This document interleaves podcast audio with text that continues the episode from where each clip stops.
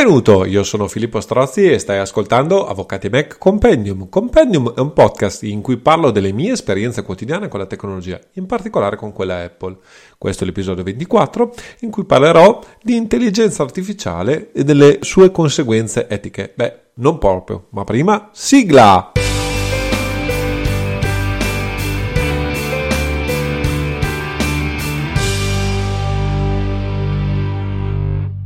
Breve premessa prima di eh, eh, entrare nel vivo eh, di eh, questa puntata. Allora, innanzitutto questo contributo audio, anzi questo podcast nasce come un contributo audio originariamente richiestomi dall'amico Alex Arcuglia per il suo podcast che è Tecnopill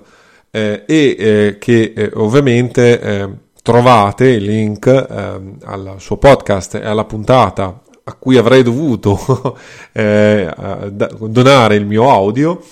eh, ma che ovviamente stranamente per le mie eh, consuete lungaggini non sono arrivato abbastanza velocemente per eh, permetterne la pubblicazione assieme alla puntata di Alex.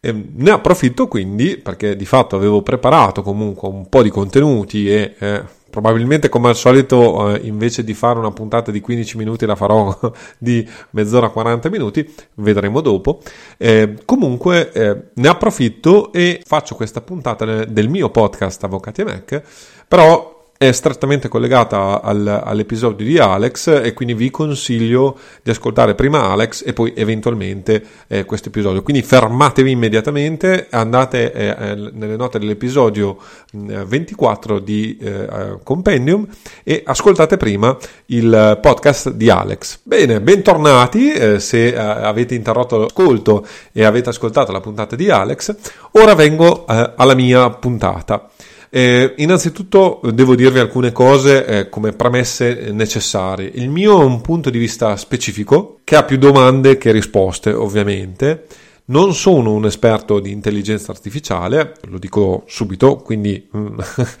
se volete il punto di vista di qualcuno che ne sa veramente, mm, non sono la persona adatta. Diciamo che, eh, come al solito, essendo appassionato di tecnologia, ehm, l'argomento mi interessa, mi interessa da sempre e nel tempo, eh, diciamo, ho fatto qualche piccolo approfondimento, ma continuo a ripetere, non ho eh, le competenze eh, tecniche, informatiche, eh, per spiegarvi ovviamente, addentrarmi nei dettagli dell'intelligenza artificiale come la vedremo successivamente.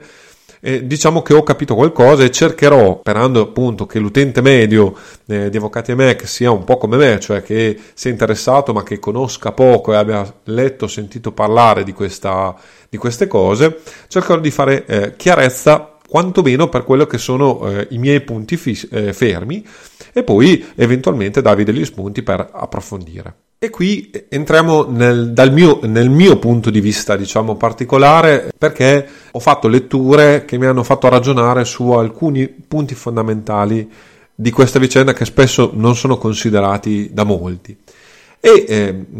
mi, mi, riferisco in particolar modo al fatto che eh, molti sostengano che uno strumento come è l'intelligenza artificiale, eh, come ve l'ho intesa io prima, sia indifferente eh,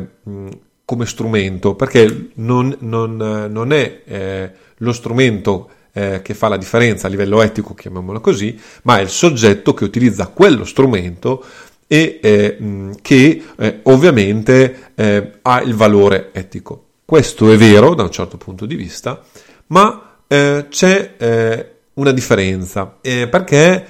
appunto il, il, presupposto che lo strumento diciamo, è indifferente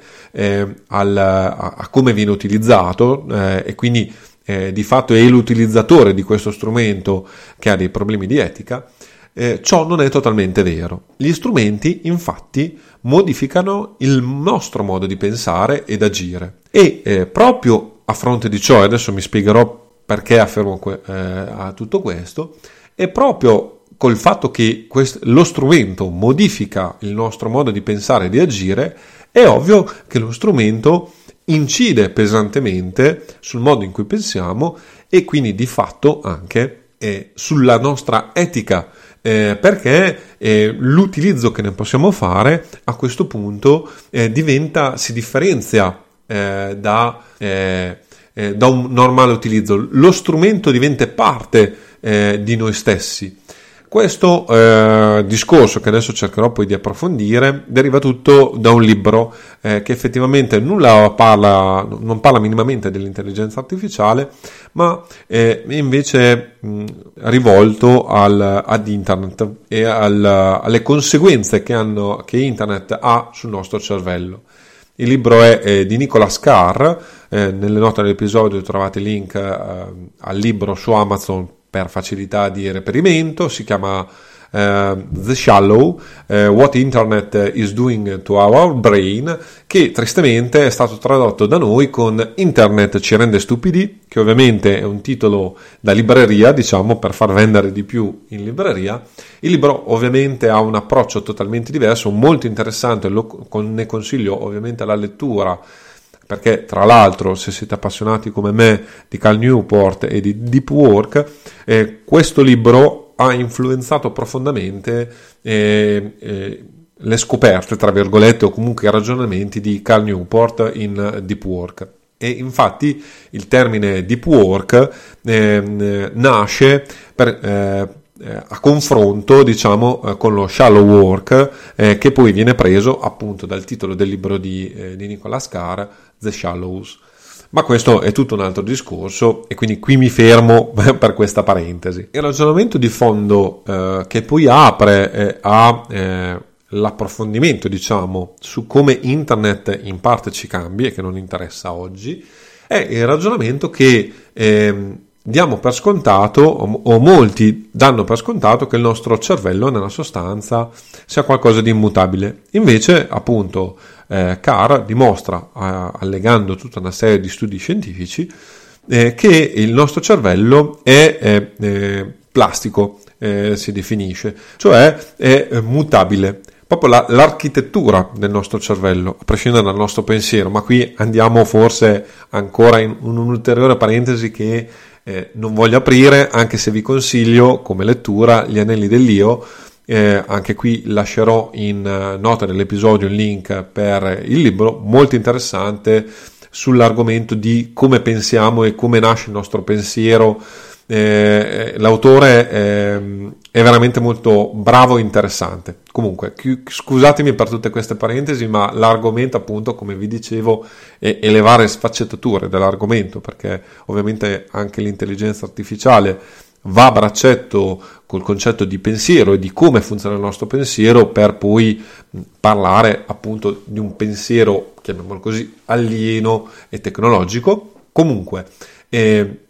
eh, tornando a noi, eh, nella sostanza eh, gli strumenti modificano e, e, c'è una prova scientifica, appunto, eh, per esempio Cara eh, spiega come ehm, attribuendo un semplice strumento a una, una scimmia, diciamo, a seguito delle, delle tacche che vengono fatte eh, e la scimmia quando si abitua a utilizzare questo strumento per, per esempio, aprire noci di cocco e così via, si vede proprio come lo strumento diventa parte integrante addirittura del, dell'arto eh, con cui eh, prevalentemente la scimmia utilizza lo strumento. Quindi come il nostro cervello, il nostro modo di pensare, la configurazione proprio della struttura del nostro cervello si modifichi eh, eh, in ragione dell'utilizzo di questo strumento. Quello che spesso noi sottovalutiamo perché lo diamo per scontato, perché ormai è, sono strumenti eh, eh, che sono parti integranti di noi stessi e infatti sono parte del nostro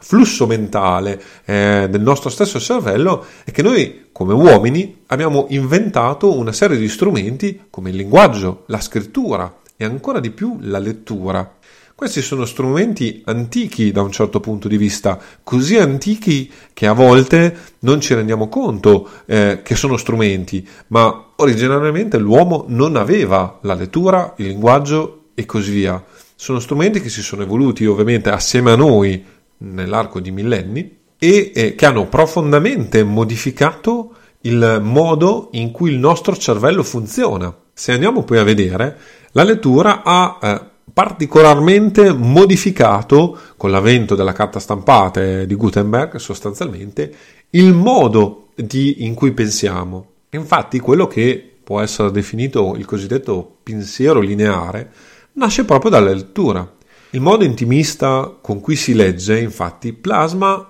anche il, il modo in cui pensiamo. Con la lettura approfondita e immersiva non c'è un, un, un esercizio passivo, il lettore diventa il libro. Quindi non esistono e, o esistono e esistevano pochissimi romanzi prima dell'avvento della carta stampata. E questo perché eh, il, la uh, scrittura di diletto prima della carta stampata non esisteva. La carta stampata e la possibilità di avere un grosso pubblico eh, per leggere e eh, far leggere a un grosso pubblico, ovviamente, ha modificato profondamente eh, come si scriveva e come eh, si eh, creavano i libri. La scrittura infatti nasce originariamente per tenere traccia dei conti, nel caso specifico del re o dell'imperatore, o per tramandare le tradizioni e le informazioni più importanti. Poemi epici, infatti, sono di fatto una trascrizione appunto della, della, tradizione orale, perché una volta eh, la conoscenza non era tramandata attraverso i libri, ma era tramandata oralmente, perché appunto i libri non esistevano e anche quando sono nate le prime forme, appunto la scrittura nasce e, e i libri, tra virgolette, nascono eh, eh, con la nascita della scrittura e la scrittura nasce utilitaristicamente, non per utilizzare eh, lo, strumento, eh, lo, strumento, per esprimersi, ma eh, per utilizzarlo come, come, storia, cioè come trascrivere la storia e trascrivere appunto gli eventi importanti eh, che accadevano e che dovevano eh, essere tenuti ehm, eh, in, in, perpetua, in perpetua considerazione. Okay? Vediamo quindi come il nostro cervello, il modo in cui lavoriamo, il modo in cui pensiamo è ovviamente profondamente vincolato e veicolato attraverso questo sistema. Quindi il pensiero lineare, perché abbiamo un pensiero lineare? Perché tendenzialmente dobbiamo scrivere, ci insegnano a scuola a pensare in maniera lineare proprio perché il nostro discorso non deve essere un discorso orale come quello che state ascoltando adesso, ma spesso e volentieri quello che dobbiamo fare lo dobbiamo fare per iscritto, quindi ci deve essere una struttura logica e un modo di, eh, di scrivere specifico e ovviamente per scrivere in un modo specifico occorre eh, pensare in un modo specifico. Voi mi direte, tutto questo che cosa c'entra con l'intelligenza artificiale? C'entra e adesso lo eh, andiamo a vedere. Ci sono delle domande infatti da porsi eh, sull'utilizzo dell'intelligenza artificiale, nel senso che eh, appunto eh, utilizzando l'intelligenza artificiale e eh, adesso qui devo sintetizzare perché appunto se non avete per caso ascoltato la puntata di Alex, Alex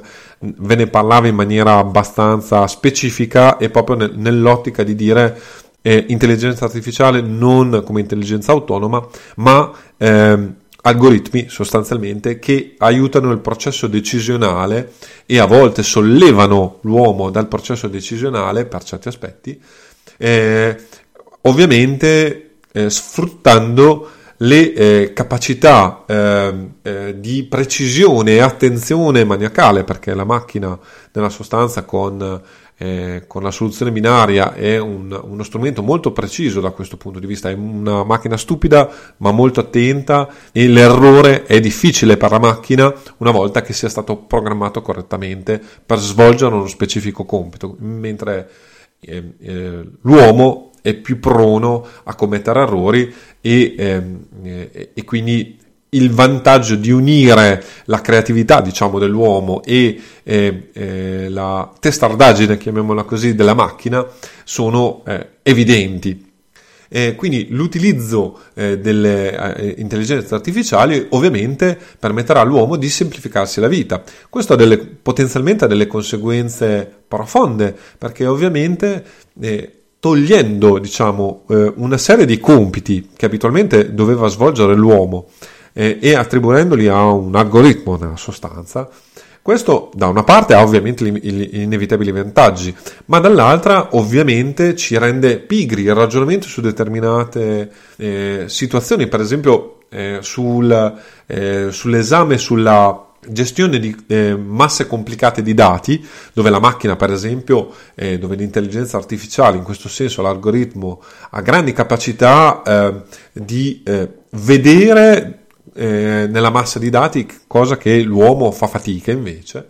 Eh, dall'altra però appunto devolvendo sostanzialmente questa attività alla macchina eh, rischiamo di non capire più di lavorare in maniera cieca eh, senza appunto avere le conoscenze di base che ci permettano poi di eh, distinguere anche quando la macchina sbaglia l'altra cosa ovviamente come vi dicevo, la macchina viene programmata, cioè l'algoritmo è comunque tendenzialmente eh, programmato dall'uomo. Poi, vabbè, le reti neurali e eh,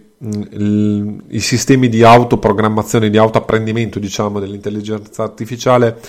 sono un, un passo in avanti, chiamiamolo così, ma comunque il materiale per allenare, istruire queste intelligenze artificiali tendenzialmente vengono, viene, eh, viene, dato dall'uomo. E anche qui c'è un problema perché eh, co- in base a come, eh, quali compiti, quali eh, immagini per esempio abbiamo sottoposto a un'intelligenza artificiale per il, l'allenamento, diciamo, e quindi come l'uomo ha deciso di allenare eh, anche involontariamente. La macchina, la macchina potrebbe avere eh, dei cosiddetti bias, cioè pregiudizi, diciamo, perché per esempio, ed è una cosa nota, eh, eh, spesso e volentieri ehm, su riconoscimenti facciali eh, per la commissione di crimini e così via, eh, si è notato come eh, ci sia un forte bias nei confronti del, delle persone, delle minoranze etiche, etniche, eh, per esempio ehm, eh, chi ha la, la, ha la, pelle scura oppure appunto è, è ispanico nel, in campo nell'America sostanzialmente, proprio ci siano del, dei bias cognitivi proprio per questo motivo perché alla fine eh, il riconoscimento facciale viene fatto su eh, fotografie di maschi bianchi, casomai, o eh, di donne bianche, ma non o con un numero minore di maschi di colore o eh, di minoranze etniche come ispaniche e così via. E quindi eh, anche qui il riconoscimento facciale da, eh, eseguito da, da, questi algoritmi è viziato e quindi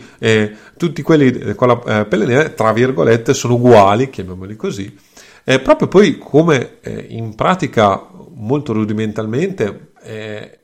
l'approccio um- umano molto basico. Io ho, eh, conosco bene e riconosco bene i, i, i, tratti, diciamo, propri della mia razza, ma eh, faccio fatica e confondo, tra virgolette, quelli di una razza di- differente perché appunto eh, eh, sono meccanismi anche inconsci e in- intrinseci del nostro sistema, diciamo, di ragionare, perché noi ragioniamo comunque ancora con i concetti di tribù e di gestione, diciamo, molto limitata eh, del gruppo sociale, chiamiamolo così, ma anche qui eh, vado, vado per la tangente e mi fermo. L'altra cosa eh, che dobbiamo eh, ragionare è che per utilizzare quindi questi nuovi strumenti sono necessarie nuove capacità ehm, perché eh, questi strumenti sono strumenti altamente complessi. Eh, Cal Newport, eh, appunto, nel suo libro Deep Work ne parla proprio, cioè eh, chi diciamo eh, ha, eh, avrà lavori eh, particolarmente eh, eh, proficui e con un'expertise, con eh, conoscenze tecniche molto elevate e chi saprà utilizzare in maniera avanzata questi nuovi strumenti tecnologici che ovviamente essendo altamente richiedendo un'alta specializzazione ehm, e, e specializzazione che non tutti potranno avere perché appunto io stesso che sto approfondendo questi argomenti in maniera eh, hobbistica, chiamiamola così, sono richieste veramente cognizioni molto avanzate, matematiche, statistiche, che eh, non sono alla portata di tutti e comunque che richiedono un percorso di studi, di approfondimenti eh, che non tutti fanno nella propria vita professionale o eh, generale. E quindi l'utilizzo di queste tecnologie richiede appunto come una volta non tutti sapevano leggere e scrivere, oggi non tutti sanno interfacciarsi eh, in maniera corretta e, e, e comprendendo appieno questi strumenti, perché appunto tutto quello, eh, questi algoritmi sostanzialmente utilizzano eh, statistica, principi matematici eh, che sono a, a, lo strumento diciamo principale alla base degli attuali intelligenze artificiali. Quindi conoscere i loro principi di fon- eh, funzionamento, comprendere come sono strutturati questi algoritmi e ovviamente è fondamentale per poterli utilizzare nel modo corretto e, e, e, ovviamente ottenere dei vantaggi e non degli svantaggi, cioè non soffrire di questi bias, di questi pregiudizi cognitivi che questi strumenti potrebbero avere. Visto che sono un avvocato, ovviamente cerco di calare il discorso nel mondo legale. Con alcune cose di cui ho testato direttamente eh, l'utilizzo e cose che, eh, di cui ho letto ma che non ho approfondito sufficientemente proprio perché vi dicevo non ho eh, il bagaglio culturale che è richiesto è effettivamente molto complicato. Sto cercando pian pianino nel tempo libero di eh, approfondire di imparare alcune cose ma oggettivamente eh, certe informazioni non sono, alla, alla, non sono semplici mettiamolo così e richiedono comunque di, di applicarsi in maniera particolare. Quindi diciamo ho, ho disegnato tre scenari, cioè il presente, il futuro prossimo e il futuro imperfetto, diciamo, cioè quello che è ancora così eh, eh, vago da, eh, secondo me, eh, non essere concreto nel, o almeno eh, eh, avere delle prospettive così ampie che tutto è il contrario di tutto può, può succedere. Il presente sicuramente è la possibilità, e qui ho fatto dei test ed effettivamente si fa, e si fa con degli strumenti, diciamo, banali, chiamiamolo così, di estrarre per esempio dai documenti i dati delle parti. Sembra una banalità, ma eh, ha un suo senso logico, cioè eh, uno dei compiti più tediosi, per esempio, dell'avvocato è quello di estrapolare i dati delle parti per inserirli in un atto giudiziario o in un contratto e così via. Bene, eh, vi posso dire perché ho fatto qualche esperimento molto basico che questa, queste possibilità sono attualmente a disposizione di tutti perché io ho fatto questi test eh, positivi, anche se non perfetti, diciamo, con eh, direttamente iOS, quindi già con un dispositivo come l'iPhone, per esempio, è possibile utilizzare appunto gli strumenti di intelligenza artificiale che Apple eh, ha predisposto già per altre cose eh, sul sistema operativo eh, per, eh, per, farlo eh, direttamente sul telefono. Come ho fatto? Banale da un certo punto di vista, ho utilizzato questa applicazione che si interfaccia poi, aumenta le eh, opzioni di eh, eh, comandi rapidi shortcut che si chiama Toolbox Pro. Di fatto lo sviluppatore di Toolbox Pro cosa ha fatto? Ha creato delle azioni eh, che rendono disponibile diciamo, a soggetti come sottoscritto che nulla sanno di programmazione di eh, utilizzare però invece gli strumenti di intelligenza artificiale che Apple ha ehm, dato agli sviluppatori e di cui appunto Alex in parte, anzi Alex sta, eh, ci sta giocando sostanzialmente, sta sviluppando cose appunto attraverso questi strumenti eh, di Apple. Benissimo, se utilizzate alcune funzioni di Toolbox Pro, tra cui appunto quello eh, di estrarre i dati, eh, eh,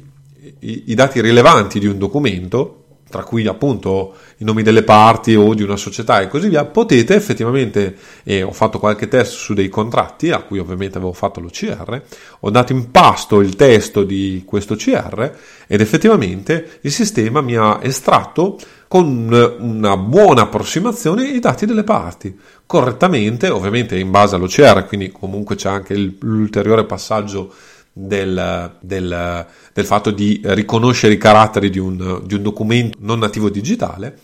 ma i risultati sono positivi ed effettivamente è possibile in parte, eh, adesso non ho avuto poi tempo di giocarci più di tanto eh, perché comunque il riconoscimento non era così preciso da permettermi di implementare operazioni eh, più complesse, ma ehm, diciamo eh, con la minima conoscenza di, eh, dell'utilizzo di, eh, delle azioni di comandi rapidi ho potuto fare queste operazioni preliminari. Ovviamente un programmatore che ha una conoscenza maggiore ma non approfondita di appunto questi strumenti ha la possibilità di creare eh, programmi specifici che appunto casomai dando in pasto eh, un documento eh, possono sottoporre appunto il documento a, OCR quindi il riconoscimento del testo e poi appunto utilizzando gli algoritmi mi immagino ora con i nuovi processori M1 di, di Apple che all'interno appunto hanno un sistema apposta eh, per la, la, gestione dei calcoli di intelligenza artificiale, eh, cosa sia possibile fare con un po' di buona volontà e ovviamente con un minimo eh, di expertise informatico per programmare ovviamente un sistema di questo genere. Se questo, eh, se il, il presente diciamo può sembrare abbastanza banale, e è il futuro prossimo quello che invece può diventare molto interessante perché come vi dicevo eh, appunto l'intelligenza artificiale ha la grande capacità eh, rispetto all'uomo di riuscire a masticare, concedetemi il termine, una quantità enorme di dati. Quindi l'esame, per esempio, massiccio di contratti e rapporti di società. Questa è un, un'attività particolarmente dispendiosa, tipica delle due diligence, cioè l'attività di investigare e di approfondire l'approfondimento di dati uni, di informazioni relative all'oggetto di una trattativa, nella sostanza, di acquisto solitamente o di cessione di quote societarie e, e di grosse multinazionali. Okay? dove appunto gli avvocati non solo, i contabili e così via, devono ovviamente gestire una quantità enorme di dati eh, per poi eh, eh, dire se effettivamente ci sono dei rischi e quali eventuali rischi ci sono per questi contratti piuttosto che per quelli. È ovvio che la capacità della macchina non solo di estrarre ovviamente i dati delle parti, quindi i rapporti come si strutturano, e anche qui potendo fare anche delle grosse statistiche perché io so che ho rapporti con Tizio, Caio, Sempronio e diventa anche e posso sapere anche i rapporti numericamente quindi riesco a estrapolare veramente una quantità di dati non indifferente soprattutto se ho centinaia migliaia di contratti di fornitura per esempio. Ma anche eh, esaminare valutare eh, clausole eh, che diciamo questo è il, quello che in America si sta già facendo con alcuni esperimenti di intelligenza artificiale. In Italia, da quel che ne so io, si stanno muovendo i primi passi, eh, proprio perché mentre in America esistono studi scientifici e primi esperimenti in lingua inglese, eh, in, in, Italia ovviamente eh, c'è meno perché devono essere, ehm, eh, devono essere eh, ovviamente istruite specificamente per la lingua italiana le intelligenze artificiali per il lessico giuridico che ovviamente in generale eh, gli strumenti giuridici non sono lessico normale ma sono altamente specializzati. Veniamo quindi eh, all'ultimo aspetto, cioè il futuro cosiddetto imperfetto, che io ricollego a quella che viene chiamata giustizia predittiva. Eh, anzitutto mm, mi infastidisce già eh, la cosa perché eh, su questo argomento eh, c'è un hype notevole, eh, un, eh, se ne parla spesso, si fanno grandi speculazioni, ma attualmente, per quello che ne so io, appunto per i ragionamenti che vi facevo prima, è molto fumo e poco arrosto. Eh, ovviamente il crea- poter giudicare, diciamo, in maniera eh, autonoma eh, da parte di una macchina è una cosa decisamente complesso, perché il giudizio è altamente complesso. Infatti, nella, semplificando al massimo il sistema, ovviamente vuol dire acquisire un dato fattuale, e già solo questo è un'attività complessa eh, impostare una regola di diritto ovviamente che la macchina deve seguire e eh, a fronte di questi dati e quella regola ovviamente applicarla al fatto concreto nelle sue svariate sfaccettature. Sicuramente per alcuni casi, chiamiamoli così, settoriali e seriali è una cosa relativamente semplice da implementare. Immaginiamo l'ingiunzione di pagamento, cioè io chiedo eh, portando per esempio delle fatture eh, di essere pagato per l'attività svolta e eh, una tra virgolette macchina, un'intelligenza artificiale estrae questi dati, controlla che eh, ovviamente per esempio le, le, fatture elettroniche siano state emesse e eh, a fronte di, peraltro di, di, questi dati strutturati, perché le fatture elettroniche sono dati strutturati, una volta che ha verificato che le fatture sono state emesse vabbè, ci sarebbe anche da eh, che la merce, per esempio, è stato il servizio è stato fornito, che è quello il, il punto dolente della vicenda, ma comunque presupponiamo che sia fattibile, è ovvio che avendo questi dati è possibile creare degli algoritmi che eh, calcolino gli interessi, che eh, arrivino alla somma finale e che eh, ovviamente in, con i dati delle parti, estrapolando i dati delle parti, emettono il provvedimento in tempo zero. Quindi eh, io deposito e automaticamente, se tutti eh, i prerequisiti sono eh, riconosciuti, ho in in tempo zero, diciamo, l'emissione di un provvedimento, tra virgolette, giudiziale a mio favore, che poi potrò andare a, a utilizzare, eventualmente eh, appunto ci potrà essere l'opposizione, quindi l'accertamento e tutto il resto come funziona normalmente. È ovvio che in una fattispecie di questo genere, chiamiamola così, diciamo tutti i santi aiutano, ma è ovvio che questo è l'esempio semplice. Ne, eh, ci sono esempi decisamente più complessi e già ci possono essere eh, possibilità eh, complesse nell'ingiunzione del pagamento. Anche qui anche applicare per esempio la giustizia predittiva al giudizio penale, cosa comporterebbe per esempio? Eh, vorreste per esempio essere giudicati da un'intelligenza artificiale e è possibile giudizio di questo tipo? Ovviamente chi sostiene, chi eh, rimane esaltato diciamo dalla modalità diciamo quasi magica eh, di questi strumenti è esaltato, altri ovviamente non ci credono eh, perché la vedono qualcosa di inverosimile, appunto nel, nel concetto proprio di magia, nel senso di tecnologia che non è possibile comprendere e quindi come tale viene eh, considerata come un'arte magica, diciamo. E alla fine il vero discorso è che eh, pochi sarebbero in grado di, possono comprendere esattamente le sfaccettature di funzionamento del sistema, il modo in cui eh, queste intelligenze eh, funzionano, i principi matematici, statistici e eh, computazionali di questi strumenti e come queste regole vengono fatte, perché eh, spesso e volentieri anche come vengono fatti questi algoritmi, come vengono eh, e come viene fa- svolto l'insegnamento, è quello il, il, problema cardine di tutta questa vicenda. E eh, gli studi scientifici, ovviamente, e la ricerca devono essere svolti in modo da approfondire proprio questi aspetti, che sono gli aspetti però più complessi, che richiedono professionalità e eh, expertise e esperienze di altissimo livello e che attualmente, eh, appunto, sull'argomento intelligenza artificiale, pochissimi hanno o hanno a tal punto eh, da permettere determinate garanzie. Per cui è qui che sicuramente il futuro è più incerto, è più, eh, ha più potenziale positivo e negativo. In conclusione, dagli esempi che ho portato, credo che si possa vedere la complessità dell'utilizzo anche solo della versione più semplice di intelligenza artificiale.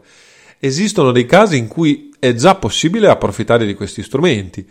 ma sono meno spettacolari e riempiono meno la bocca di quelli che si vorrebbe credere. Domandarsi come utilizzare uno strumento, soprattutto se è nuovo e imperscrutabile, concedetemi il termine, non è eh, facilmente comprensibile dall'utente inesperto. Può portare a conseguenze complesse e a volte imprevedibili, anche sul modo stesso in cui noi pensiamo. Le intelligenze artificiali sono il presente e probabilmente sono il futuro. Non è possibile chiudere il vaso di Pandora quando viene aperto. Il vero problema è eh, che dovremmo ragionare su come utilizzare e quali limiti autoimporci. E con questo ho concluso. Come sempre trovate alcuni approfondimenti e link nelle note dell'episodio che potete trovare su avvocatiemac.it slash podcast slash 24 che è il numero dell'episodio. E se vi è piaciuta la puntata, se avete suggerimenti o richieste potete lasciare una recensione su iTunes. Come fare? Semplicissimo. Ho scritto una guida. La trovate sempre tra i link nelle note dell'episodio. Come sempre ci sentiamo presto.